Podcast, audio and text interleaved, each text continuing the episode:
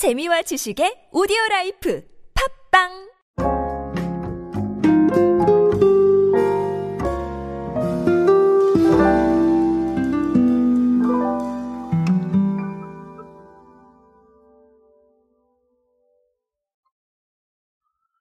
아마도 많은 분들이 공감하시겠지만 우리가 뭐 유통이다, 쇼핑이다 이런 단어들로 만들어지는 이슈들이 어, 생각보다 굉장히 다양화되고 있어요. 어, 유통업계에서는 트렌드에 빠르게 적응하면서 다양한 마케팅이나 아니면 다양한 상품 등을 내놓고 있고요.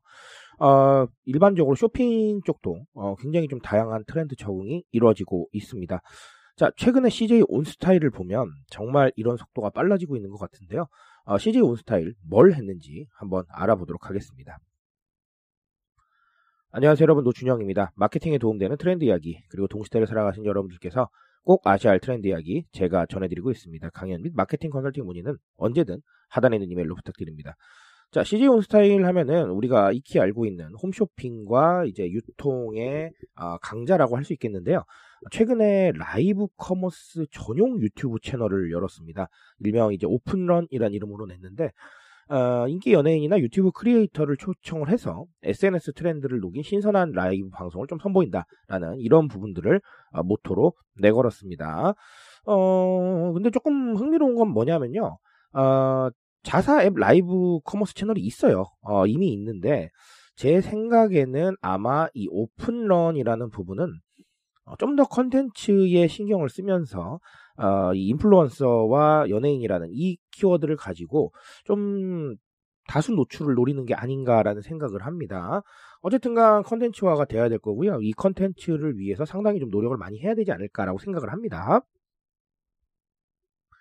자, 게다가 어, 일단은 CJ 온스타일은 매번 나오는 얘기지만 3040 쪽에 초점을 맞추고 있어요. 3040 쪽에 초점을 맞추고 있는데 사실 유튜브는 3040만 보진 않잖아요. 그러니까 거의 전 연령대가 보다 보니까 어, 이 부분으로 약간 좀 이원화를 해서 타겟을 좀 넓히려는 거 아닌가라는 생각도 조심스럽게 하게 됩니다. 자, 공식적인 자료에서는요. 음, 라이브 커머스 방송을 통해서 취향 저격 미디어 편집숍이라는 정체성을 좀 만들겠다라는 이런 부분들을 아, 직접 밝히기도 했습니다. 자, 아, 사실은 라이브 커머스의 중요성은 정말 계속해서 말해도 지치지 않을 것 같습니다. 우리가 라이브 커머스가 레드오션이다라는 얘기들을 많이 하시더라고요.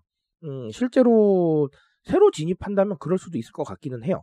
자, 근데 트렌드나 마케팅의 관점에서 이제 유통을 좀 바라본다면 이 라이브 커머스가 생각보다는 신선하고 재미있는 요소들을 좀 줄 수가 있습니다. 왜냐하면 우리 Z세대나 알파세대 분들은 아시다시피 굉장히 좀 직관적이고 빠른 속도를 원하는데 우리가 기존 미디어들은 사실 그런 속도를 가지고 있지는 않아요. 아주 솔직하게 봤을 때 아, 결론적으로는 내가 원하는 것 빨리 좀 봤으면 좋겠고 내가 궁금한 것 좀 빨리 해결했으면 좋겠는데 이런 부분들이 잘 안 된다면 사실은 좀 많이 부족한 부분들을 느끼거든요.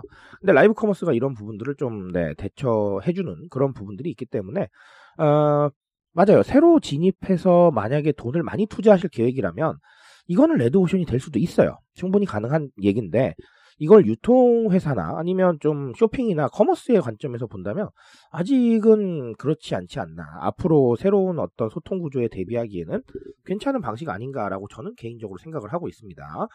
자, 근데 문제는 단순히 라이브만 한다고 해서 되는 건 아니에요. 이 CJ 온스타일을 보면서 제가 말씀을 드렸던 부분, 타겟화를 정확하게 좀 할 필요가 있겠고요. 자, 그리고 컨텐츠에 대한 부분들도 좀 신경을 쓰셔야 돼요. 이 컨텐츠라는 부분은 결론적으로 라이브를 commerce만 하게 되면 네, 오래 볼 수가 없습니다.